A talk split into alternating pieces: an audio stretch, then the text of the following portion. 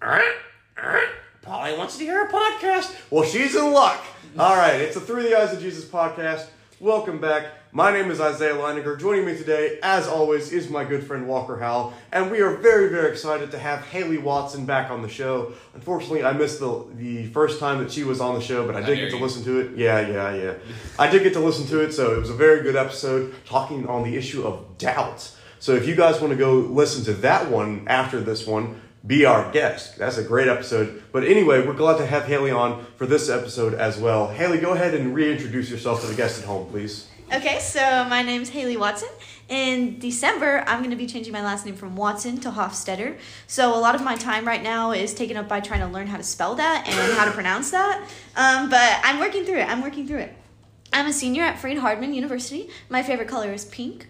Um, I love fish. I have four pet fish. One of them is named Ezra. And Ezra, Nehemiah, Esther, and Job. no, the other three are just named the Israelites. It's a complicated situation. Oh. Um, I'm a public relations major, and That's why af- she's so good at podcasting. I don't know about that. And then after I graduate, my fiance and I are wanting to do mission work. So yeah, that's kind of my life. Where at? We're not sure exactly yet. You know, we used to try to plan it out and figure out exactly what we want to do. And being at Freed Hardeman, the problem is not not having a place to go. The problem is having too many options and trying to pick which option to Do take. you have So- a dream place? Hmm. He's going to New Zealand right after I graduate Oh, wow. for a campaign. Mhm. And so I'm trying to maybe go there for the summer at the same time as him and do an internship while he's over there. But as far as what we're doing after that, we're not exactly sure. We're just kind of seeing where God leads us. Um, I've been learning Spanish since I've been at Freed, but I've also been to Europe. Uh, we planned a mission trip to Tanzania together and we loved it there. So we're really open to whatever. Look at y'all. We're, we're glad to have you and Xavier as, you know, fellow servants of Christ and, and uh, fellow, uh, you know, fellow members of the uh, evangelism community, so to speak. Uh, but anyway, thank you again for joining us, and uh, we're very glad to have you on this episode because, as you can tell, we're going to be looking at the topic of modesty. Yeah, exactly the kind of thing Walker and I should talk about, right? No, and that's why we brought on Hailey. Uh, and we're, very, we're very glad to have you on here. Notice that Isaiah has gotten better at this because he's uh, not let me speak whatsoever. He's just sort of blown through the introduction because Yeah. you know I'll say something stupid. well, there have there have been uh, past instances of that. Anyway, like the first time we tried to record this introduction. no, yeah, yeah, This may and may I'm not stopping the you there, take. and I'm stopping you there. All right. Anyway, so as you may know, this is in the middle of season three, and season three is really dealing about doctrinal issues, things that divide the church, things that split the church, things in the scriptures that we may not all understand or understand the same way. So you may be asking yourself, why are why are they doing an episode on modesty in the middle of a doctrinal season? And to be honest, I kind of had that same question as well at first when I, great when I saw it. And it is it is a great question, so we're gonna let Hailey answer it. Well, I'd just like to let our audience here know that I didn't choose to put this lesson in the doctrinal season, but I think that it fits really well. So, um, there actually are some churches that view modesty as a particular type of doctrine, and I'm going to talk about that a little bit later on as we're going through my story. But um, even if you don't consider it doctrine, there are some churches that really hold on to some doctrinal things um, considering modesty. But I figured I could go ahead and kind of tell you guys my journey with modesty and then some different doctrines that I've run into. Um, so, starting out, I in the last podcast episode, I talked about how I didn't become a Christian until right before I was 17. Someone taught me the gospel in high school, and so I'm the only member of the Church of Christ in my family. And um, growing up, modesty was kind of something that I didn't really think of. Um, it wasn't something that was really on my mind, like how should I dress to be pleasing to God. And a lot of like what kept me covered up, I guess, is just insecurity. And so I think that that is something that we can rely on, you know, like our insecurity and our uncomfortability with our body. And like it's easy to confuse that with modesty. Like, I don't really feel comfortable in how I look in this, and so I don't want to wear it. Or like, I feel like this outfit makes me look really not skinny, or, you know, it makes me look fat, and so I'm not going to wear this. And that's definitely not modesty And so growing up, I was just really insecure about my body and like how I looked in certain types of clothes. But um, when I got into high school, I started to be more confident in who I was, and so I started to wear things that weren't exactly what I can would consider to be modest today, but I just thought I was being confident and showing off my confidence. Um, and then I got to a point after I became a Christian that I was like, okay, well, maybe it's not so much about insecurity, but it's about trying to be pleasing to God. And it's really hard for a lot of girls, I think, because we're not exactly given a standard in the Bible of that's black and white, that's like do this, don't do this. And I think that's so foreign to us, especially in the Church of Christ, because there's so many things that we're like, oh, well, we do this and we don't do this, and we have the Lord's Supper on Sunday and we don't have it on other days, and we, you know, we sing a cappella and we don't sing instrumental. And it's just there are so many things that are black and white but modesty is just not that way. Um, and so i was just really searching for someone to define modesty for me you know and i ended up having a really close friend who i really love um, she taught me this doctrine that i guess populated a while ago in some more conservative churches they started teaching this doctrine about um, looking back in Genesis and looking at when Adam and Eve were clothed in tunics by God after they were shamed in the garden. And it looks at that word, this doctrine specifically, it looks at that word tunic and it really like dives into the meaning and notices that the word tunic um, may have some correlation to meaning dressing from shoulder to knee and covering your shoulder to knee. And so they really just take that and hang on to that that one word in Hebrew. And then there's another instance that they really look at. It's when um, God is explaining to Aaron, you know, what he should be wearing during some priesthood ceremonies. And it's specified that Aaron needs to wear linen shorts to the knee. And so, looking at these two Old Testament examples of people dressing from shoulder to knee, um, some New Testament Christians believe that we should also carry that these two doctrines over until into the new covenant and also cover from shoulder to knee. And so once I heard that, um, I was told that by first of all, I was told that by a friend that I really loved and really respect when it comes to biblical teaching, and I really look up to her a lot. Um, and so that was one reason that I really latched onto this. But the other reason was because it was just exactly what I wanted. You know, I like just really wanted a black and white, this is how I dress and this is how I don't dress. And that was just so comforting to me to hold on to that legalistic view, you know, because it's so much easier to have it in black and white than have to decide each day what's okay and what's not based on my opinion and where I am and who I'm going to be with. So yeah i actually like cleaned out all my clothes donated a whole bunch of clothes that like didn't fit this new standard i had found and i began to just dress differently according to this doctrine. And as time went on i started to notice not only was i stressing myself out by how i was dressing but i also started to realize that i was getting so anxious when i saw other girls around me not holding to this doctrine that i had been taught you know i don't really think that i judged them in a way that I thought less of who they were, but I was just pained that they were not, that they didn't know the truth that I thought that I knew, that they didn't know that this is how you please God. You dress, you cover from shoulder to knee. And so that just really made me think like, I wasn't saying anything to these girls. I mean, some girls who I was close to, I did say something to. I was like, "Hey, I've learned this these verses and like you really need to study this because like this is what I've learned about modesty, and you know, you just want to share that with people um, when you learn something that pleases God. Um, but other girls that I didn't know as well or didn't feel comfortable approaching that topic with yet, um, I just kind of built a wall in between them and I emotionally because I was uncomfortable a little bit. You know, like you see, it's almost like when someone um, I don't know, shares like an instrumental worship song with you or something. You know, you don't you're not like, oh, you don't like condemn them right there, but like in your mind, there's kind of like an emotional block, you know, like, oh, I'm I'm kind of uncomfortable right now, and I was like, if I'm gonna put this wall up between me and these other women around me, like, I really need to make sure that I'm believing this because this is what Scripture is teaching, not just because this is what I want Scripture to be teaching. And that was so weird because it's like usually we think is scripture teaching this and it's you're being a little bit too loose and we're I don't really know how to describe that, but I guess like is script is scripture allowing you to do this?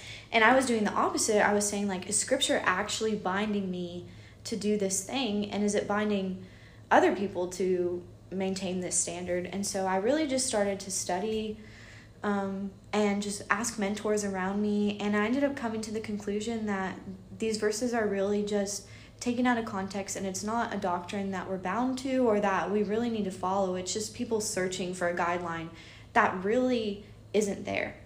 And so, yeah.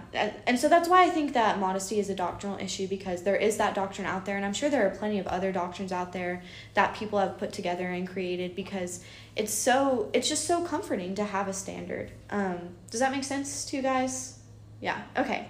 Um, but yeah, so we've talked about what modesty isn't. It's not this black and white thing. It's not insecurity that causes you to hide your body from others because you're ashamed of it. Um, but now I think it'd be good to talk about what modesty actually is. And so I think you guys have some verses that you wanted to bring up. Yeah, uh, we did actually, Hailey, and, and thank you so much for, for sharing us with us that story uh, and, and you know your journey as you're trying to figure out what it is that God is asking of, of you and of, and of other women and everyone else, not just not just women. Uh, you know, shoulder to knee, that seems acceptable, but like you were saying, that's not from the scripture itself. That's mm-hmm. from men, and so, uh, I mean, yeah, I mean that makes sense, but it like the the idea of shoulder to knee, it makes sense, but as you said, it's not from the scriptures. So we yeah. need to be careful with things like that. Mm-hmm. Anyway, those verses that you were mentioning, uh, we're going to look at First Peter chapter three. First Peter chapter three, specifically verses three and four. Now, in this context, Peter is talking to uh, the women in the church, and he is kind of repeating the commandment that we have talked about previously uh, on this podcast. Uh, he's repeating the commandment that we see in uh, Ephesians chapter 5, where he's talking about wives submitting to your husbands, for they are the head of the households. Uh, and then we see in verses 3 and 4, still talking to the women of this congregation or of the, uh, the congregations that this letter will be sent to. In 1 Peter 3, verse 3, he says, Do not let your adorning be external, the braiding of hair and the putting on of gold jewelry or the clothing you wear but let your adorning be the hidden person of the heart with the imperishable beauty of a gentle and quiet spirit, which in God's sight is very precious. So, what is Peter saying here? Well, he's instructing these women and really everyone that the value that you bring to God, that the value that you have as a Christian, that's not on your outward appearance. That's not the things that you're wearing. That's not the things that you're, you know, putting on your body, whether it's clothes or makeup or jewelry or, or hair designs or whatever it may be. It's more important that you are serving God with your heart. It's more important that you are trying to do the things that God has asked you to do. It's more important that you have a gentle spirit, a quiet spirit. I'm reminded of James, I believe it's chapter 2 and verse 20, where he, or excuse me, chapter 1 and verse 20, where he says, uh, Be slow to hear, uh, slow to wrath, or excuse me, be quick to hear, slow to wrath, slow to anger. Uh, I'm mis- but greatly misquoting this verse. I, I apologize. I should have I should have had it had it up in front of me. Uh, I'm getting it now. There we go. James chapter one and verse 19. So I didn't even have the verse citation right. So look at me go. Anyway, James chapter one and verse 19. Here's what it actually says, and what it, instead of what I thought it said. He said, Let every person be quick to hear, slow to speak, slow to anger. So that's what I was reminded of when I read 1 Peter 3, uh, 3 and 4, where it said, Have a gentle and quiet spirit. And I was also reminded of the story where Samuel goes to the house of Jesse in 1 Samuel chapter 16. And in that chapter, uh, Samuel, he's basically searching for Israel's next king. Uh, they had a king named Saul. He's still technically in power, but God has said, I'm taking power away from him because Saul was not following God's commandments. And so the prophet and judge Samuel, he goes to the house of Jesse as God instructs. And Jesse says, "Oh, well," and, or and Samuel says, "You know, let, let me let me meet your sons. Let me, uh, you know, let me be introduced to your family." And so Jesse comes up with his oldest son first, and the oldest son's name is Eliab. And Eliab is a very strong young man. He's very well built. He's, you know, the Bible tells us that he's tall and handsome and, and strong. And God says, no, no, it's not that one. Like you. No, not me. But, uh, you know, the Bible, God says that, you know, this isn't the one. And Samuel's like, but look how big he is, God. He could be a good king. Look how strong this dude is. and God's like, doesn't matter how strong he is. It matters what it's on his heart.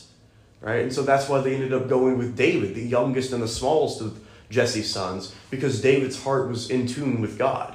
And so that's, I think, the point that, you know, we were wanting to really make is it's less about the internal matter, or excuse me, I can't I can't talk today. I should retire. Anyway, it's it's not as much focused on the external things as it is on the internal things. Mm-hmm. You know, Christianity, yes, we're supposed to spread the light, we're supposed to show people about Jesus, but Christianity in and of itself is more about your heart than it is your clothes or your actions.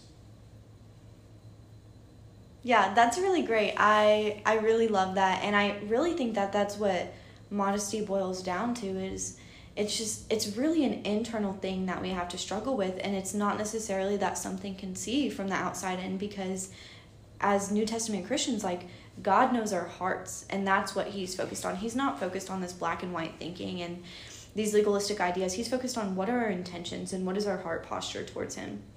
And so um, i really love how like in when you read in first peter 3 3 through 4 what modesty is is it's it's not necessarily like showing this part of your body and not showing this part of your body, but it's not drawing attention to yourself in ways that are prideful or unglorifying to God.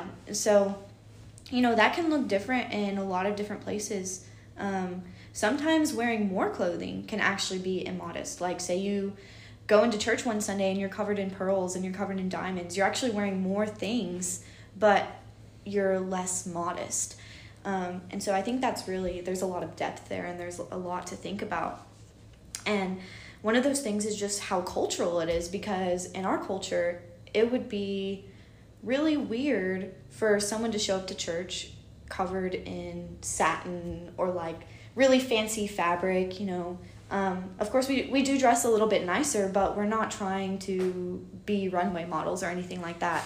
Um, and even thinking about when I've gone to church in places like Costa Rica or Tanzania, people weren't dressing always the way that uh, women here dress. So a lot of times the women in Costa Rica, they'd wear like jeans and a t-shirt to church or they'd wear jeans and a nice blouse.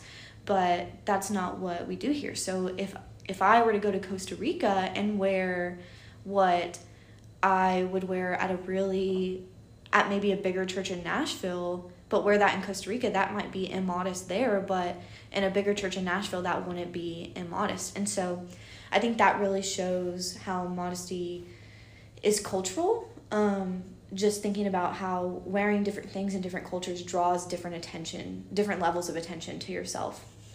And just thinking about modesty as in how much clothing you're wearing to cover parts of your body I mean, that's different across culture too, because like you think about, oh, sorry, my computer's doing something weird. Um, you just think about there. There's a professor here. His name is uh, James Gardner, but he teaches a class called Values, and in that class, he talks about how there are some tribes in Africa who can't afford a lot of clothing and can't really afford to make a whole bunch of material for clothing, and so most women there, if not all of women in that particular tribe, they actually don't wear anything to cover their chests at all. And so that's not them being immodest because they're not drawing extra attention to themselves in that culture. But if they did that here, do you guys think that that would draw some attention? Yeah. so, um, just you, slightly. Yeah, just not that much, just a little bit. so, yeah, um, it really can be a cultural thing. And then like there's even the discussion of um, if you go to the beach, is that a different culture? Should you follow different culture guidelines there than if you're at church? You know, like what what is the line? And I think each person needs to figure that out for themselves, and that's really the big thing. Figuring out internally what your intentions are and um, how that differs from place to place. And making sure that you're not binding other people to the decisions you're making, because that's really when we uh, fall into some trouble and cause some emotional tension internally towards other people. But yeah, does that make sense? Yeah, uh, that makes a lot of sense. Uh, I was just going to add in that you know you, you were talking about not kind of binding your thoughts or your ideas onto somebody else when they're not grounded in scripture. Mm-hmm. And I think we see a really, really good example of this basically every time Jesus talks to the Pharisees. Yeah. Because, uh, of course, the thing with the Pharisees was that they were so, so, you know, uh, they, they, they were trying so, so hard to keep God's law, at least most of them. And so what they would do is they would go above God's law, right? So, you know, for instance, uh, we, we read in Second Corinthians chapter 11 about the times that Paul was, you know, was beaten and, and, wrecked, and shipwrecked and, you know, all, all of these things that he suffered for the cause of Christ. And he mentions in there that five times the Jews whipped him 39 times. Now, why does he mention that? Well, because in the Jewish law, the maximum amount of times that you could whip someone for an offense was 40. But the Pharisees of this time, they made they said, "No, let's not do 40, let's do 39." Because they were so worried about, you know, miscounting and accidentally whipping someone 41 times, mm-hmm. which is a funny sentence, accidentally whipping someone 41 times. But the oh point oh is, the point is, they imposed that rule on everyone so so that no one could break God's law. And yes, they had the right intention there, at least most of them. Again, you know, we can't really judge their hearts because that's not our place and they lived thousands of years ago. So even if it is our place, we wouldn't really be able to tell. But anyway, the point is, they were so concerned about breaking God's law that they would kind of impose their traditions on people. Uh, and so, you know, the, the whole idea of being whipped 39 times, that's the Jewish Pharisees going above and beyond what God has said. And, you know, normally that's a good thing, but at this point, they're taking God's law and they're adding something to it. And we are explicitly told not to do that because it's God's law and not ours. Mm-hmm. If he wanted to change it, he could. He's not going to because we have the complete and full New Testament. We have everything that we need, right? But if he, for some reason God wanted to change it, he could. We can't. That's not our position. That's not our place. Yeah. And I don't really necessarily think that these people are doing this out of a place of hate or just because they don't want people to dress a certain way. I think they're genuinely doing it out of love, and I think they're seeking a black and white answer that is comforting to them. Um, but you know, there's there's almost something better about a God who doesn't give us black and white standards, but you know, looks at our heart and looks at our intention and truly knows us and why we're doing things. And um, so a lot of times, like when I'm getting dressed in the morning, I'm I ask myself, why am I wearing this outfit? You know, am I wearing it because it draw it draws attention to certain places? Am I wearing it because like I'm really proud that I have this brand of clothing? Um, you know, why am I wearing this? Am I wanting to be seen a certain way? And is that way a reflection of glorifying God? And if it's not, I probably shouldn't be wearing that and trying to draw attention to myself in that way. Um, now I kind of want us to get into a little bit more of a tricky area. Um, but before you do that, oh yeah. Oh yeah, go ahead. I, I just wanted to to kind of clear up something that I think you may have accidentally said. Oh okay. So uh, in in this area, I agree with you that God has not given us a thou shalt or a thou shalt not. Yeah. But I think you may have accidentally implied that there's no black or white answers in the scriptures, and I, obviously you didn't mean to do that. And oh. I, I don't even know if that's how some people took it, but I just wanted to clear it up in case. Uh, the scripture is black and white on some things. Yeah. Right? The scripture is black and white on how to be saved. The scripture is black and white about how to worship. These, these kinds of things. Yeah. Right? But there are some things that are left up to our interpretation. Right? Mm-hmm. So, you, know, you know, for instance, we're never commanded to use pews in church. But you would be pretty hard pressed to find a church, especially in you know the United States, that does not have pews, right? Or at least some form of seating, whether that's you know just individual chairs that they bring out and set down or, or whatever. you know, we're, we're never commanded to use pews. Why do we use pews? Why do we use chairs? Well, because it, it helps us focus, mm-hmm. right? When we're sitting down in the pew, instead of, you know, having to stand up the whole time or instead of having to just sit down on a floor that may or may not be very comfortable, that it, it, it helps us focus on the worship. We're never commanded to use pews. You know, so in that instance, we have to use our judgment. Would it, you know, is it okay for us to use pews? I don't see why not.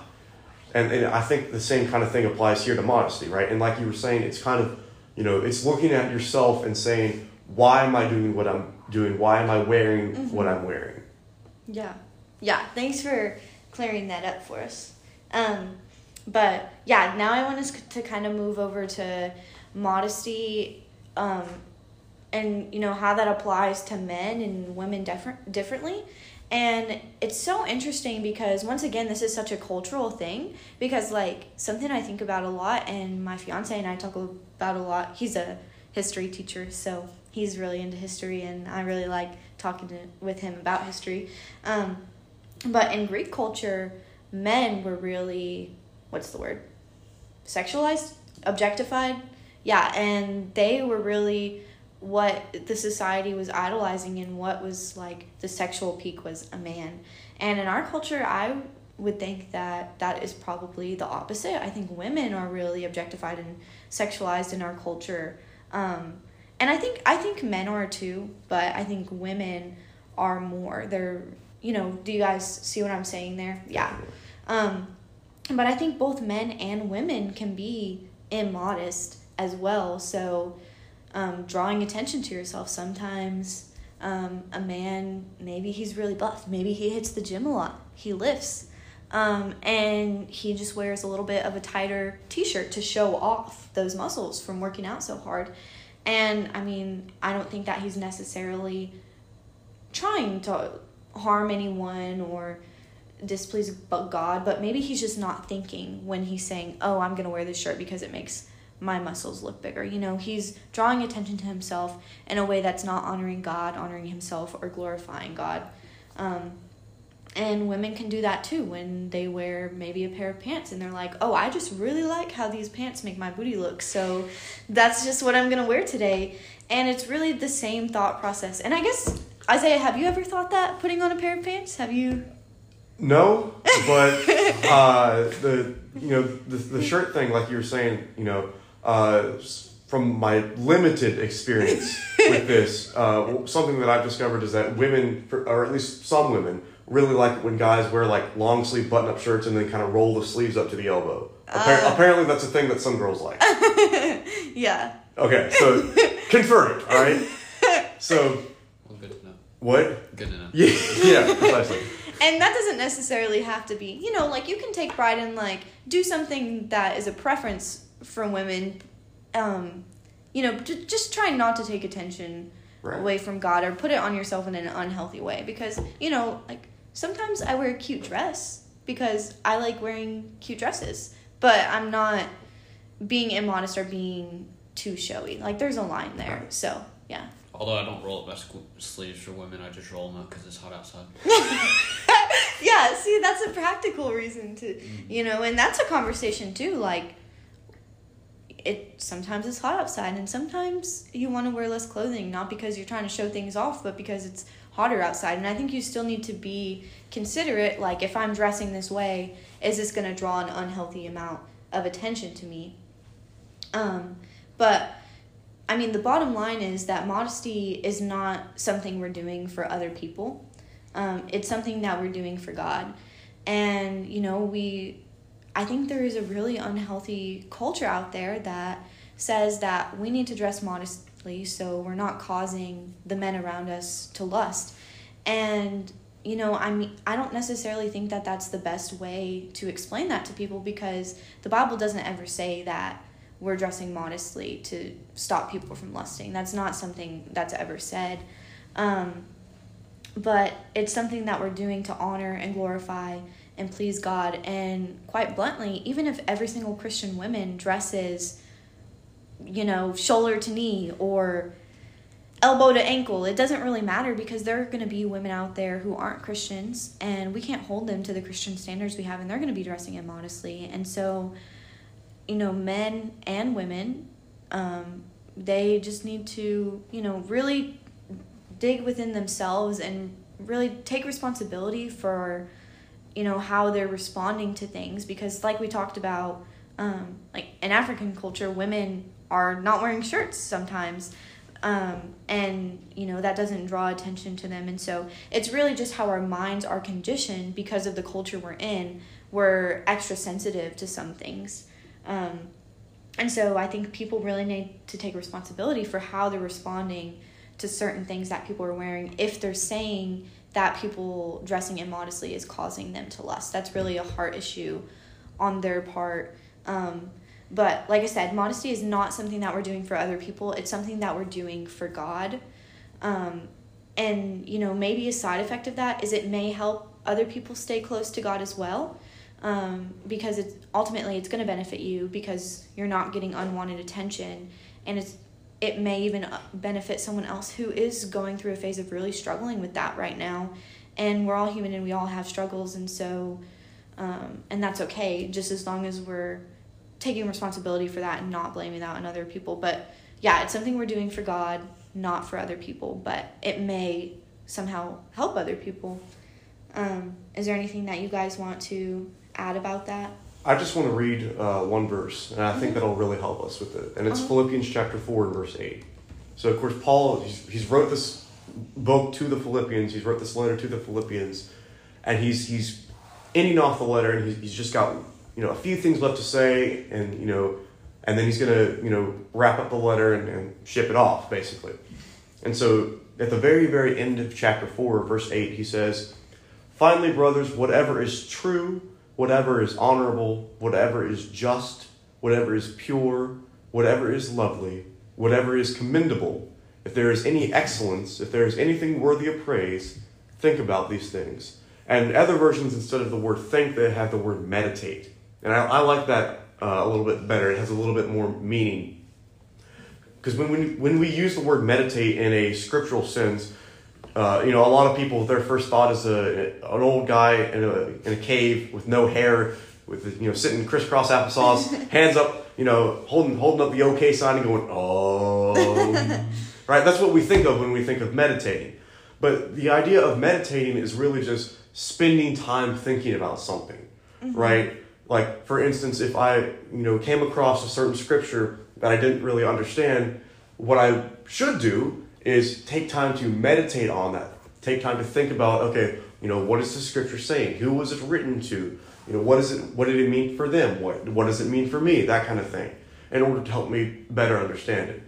And so Paul is saying, you know, to this church at Philippi, meditate on the things that please God, right? Meditate on the things that are true and honorable and just and pure and lovely and commendable, right? And so I think that really helps us kind of nail down this whole issue of modesty, right? When you're focused on those things, when you're focused on being honorable and being pure, not necessarily for other people's benefit, for, but for, you know, to help you grow in your relationship with God, it's going to help you, as you mentioned, and it's going to help the people around you. It's going to encourage them to do better.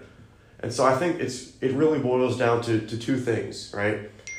First of all, be modest, right? And that's not unless like you were saying, that's not just a, a ladies issue, that's something everybody needs to do. Mm-hmm. And secondly, we need to meditate on the things that are proper. We need to meditate on the things that are holy, so that even if we see someone who is dressing immodestly, that our mind does not, you know, go down the path towards lust and, Yeah. and towards committing some sort of sexual sin. Mhm. And I think another thing that we need to be careful of when we're seeing someone that we consider dressed unmodestly is staying away from judgmental thoughts as well. You know, maybe lust isn't the temptation you feel when you see someone dressed immodestly, but the temptation you feel is judgment. And I think that's just as bad, and you need to learn how to get that under control as well. So, and I mean, that may be something that takes time. So, but yeah, so as far as how we need to approach this topic when we're deciding what to wear and what not to wear, really, you know, I think Isaiah really hit it on the head. Just, um, you know, think on things that are pure and lovely. And um, Isaiah, did you want to read Colossians three seventeen as well? Sure. Uh, so Paul here in the church to Colossae, Colossae, he says, "Whatever you do in word or deed, do everything in the name of the Lord Jesus, giving thanks to God the Father through him. So he's saying, whatever you do, right? Whatever you say, whatever you think, whatever you do, do it for Christ, mm-hmm. right? Uh, I've been using this verse a lot lately because it's, it's, it's been sticking with me, but Galatians 2.20, right? Yes. I have been crucified with Christ, but it is, it is no longer I who live. It is Christ who lives in me, Amen. right? And yeah. so we, we, we, we've talked about in this season about, you know, the idea of when we become a Christian, we start a new life, right? We turn over a new leaf.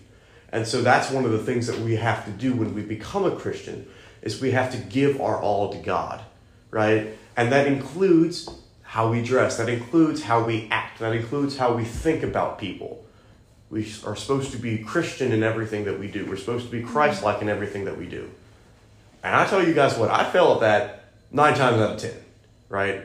Maybe 99 times out of 100.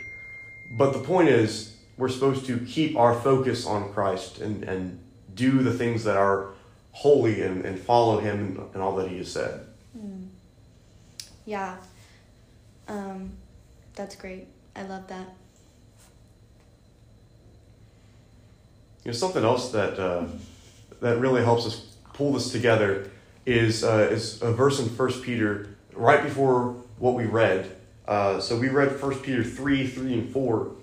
But something that uh, we see in verses 1 and 2, of course, Peter is talking to two wives, and he's telling them to, to be subject to their husbands, so that even if some of them do not obey the word, or, or have not obeyed the word, they may be won without a word by the conduct of their wives when they see your respectable and pure conduct.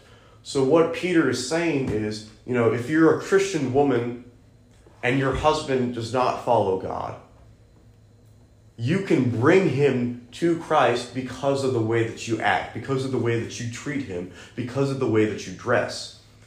And, he and he points out that part of this is their respectful and their pure conduct. And I think that's the kind of attitudes that we need to have, right? You know, and again, this isn't just a woman's issue. This is Christian issue, mm-hmm. right? We need to have a respectful and pure conduct so that we can help bring other people to Christ. Yeah. Um, and just there's a couple other things that I think we can do to practically apply this in our lives. Um, I was actually talking to a couple of girls about this the other day when we were on our way driving to Jackson. Um, but we were just talking about you know like how do you decide what is modest and what isn't? And you know we've talked about making sure you're not drawing attention to yourself in a specific way and making sure that your intentions are pure. But i think it's also okay to maybe have a mentor maybe someone who's older who you know you really um, you you really trust to you know give you advice about this. Um, maybe it's having an accountability accountability partner um, maybe you just really don't know what people are drawn to and what draws attention and what doesn't. And so it i think it'd totally be okay to have a mentor to ask about this or maybe even a fellow brother or sister that you're close to that you see um, really values this topic.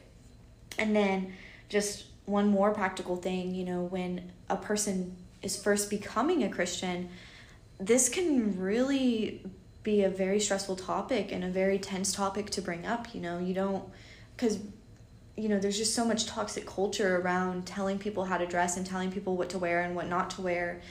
And um, I honestly think that this is just something that comes naturally the more that you like the longer you are a Christian, like the closer you get to God, the less you're going to be thinking about yourself and the less you're going to be trying to draw attention to yourself. And so while we you know, we want to be good examples for people who are coming into the body, but we don't necessarily want to tell them everything that they're doing wrong right at first. And, you know, modesty is a hard one to not bring up because it's so prevalent and, you know, it you know it draws attention from other people if you're immodest in a place where people are just not used to that. And in churches usually people are not used to that. Usually people are super sensitized to seeing things that they don't normally see in a church service.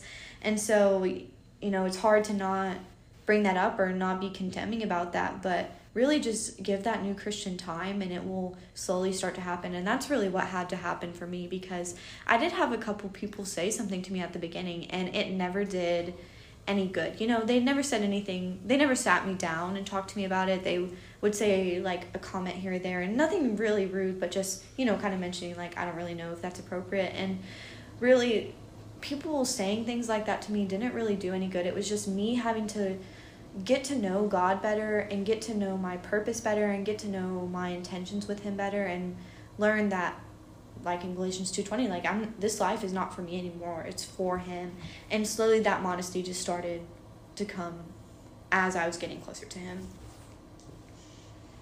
We, we, we appreciate you, Hailey, coming on the show, and we really appreciate your insight.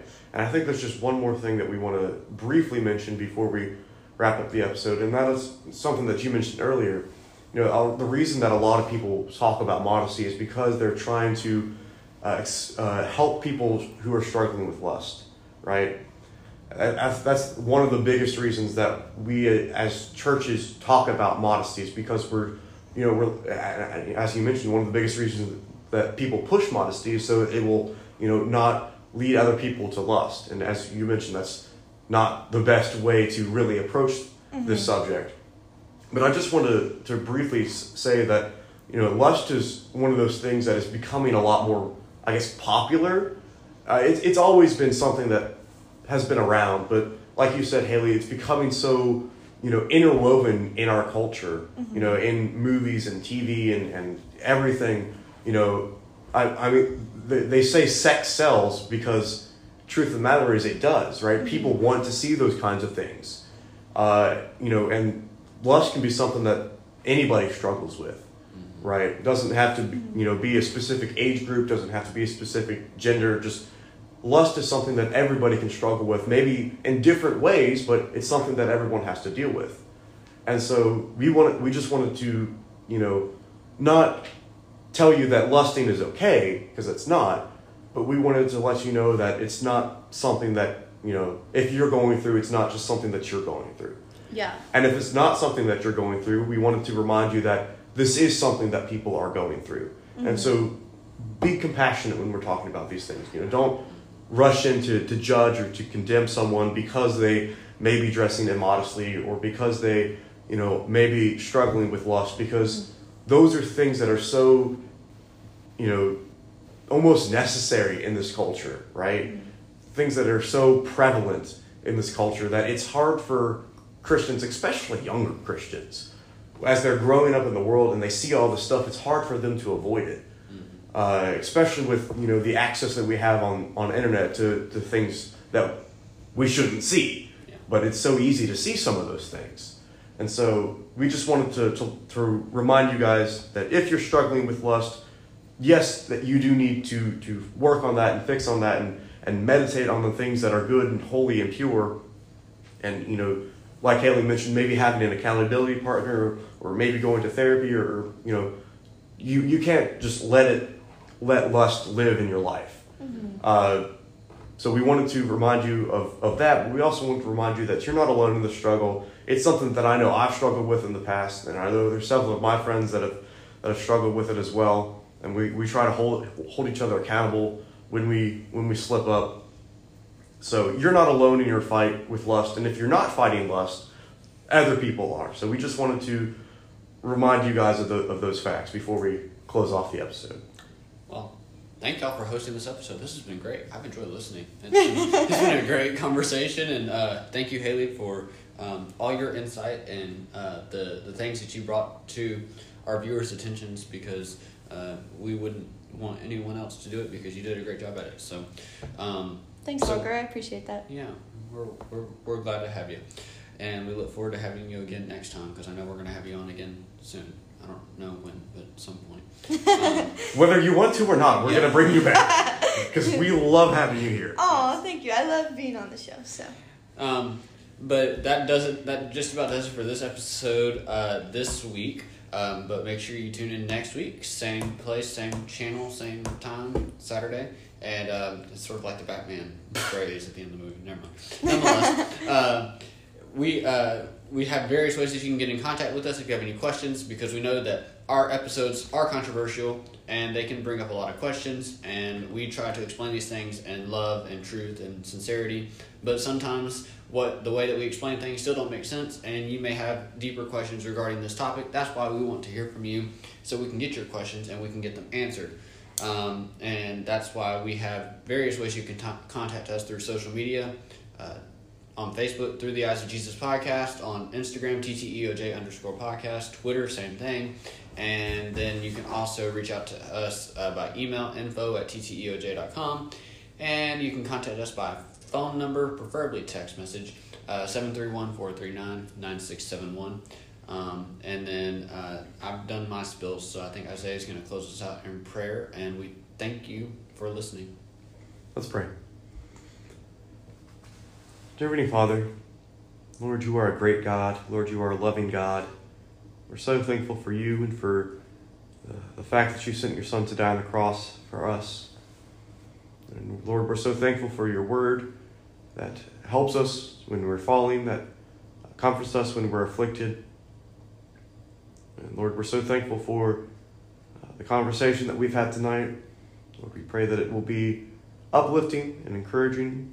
Lord, we, we pray that uh, what we have said tonight will be helpful to those who hear it.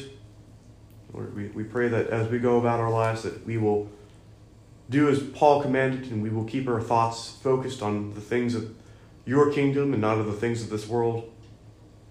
Help us, Lord, to keep our minds and thoughts focused on you and, and following you and serving you. Help us, Lord, to do what you have asked us to do for the right reason. Help us, Lord, uh, when we fall. Help us, Lord, when we sin.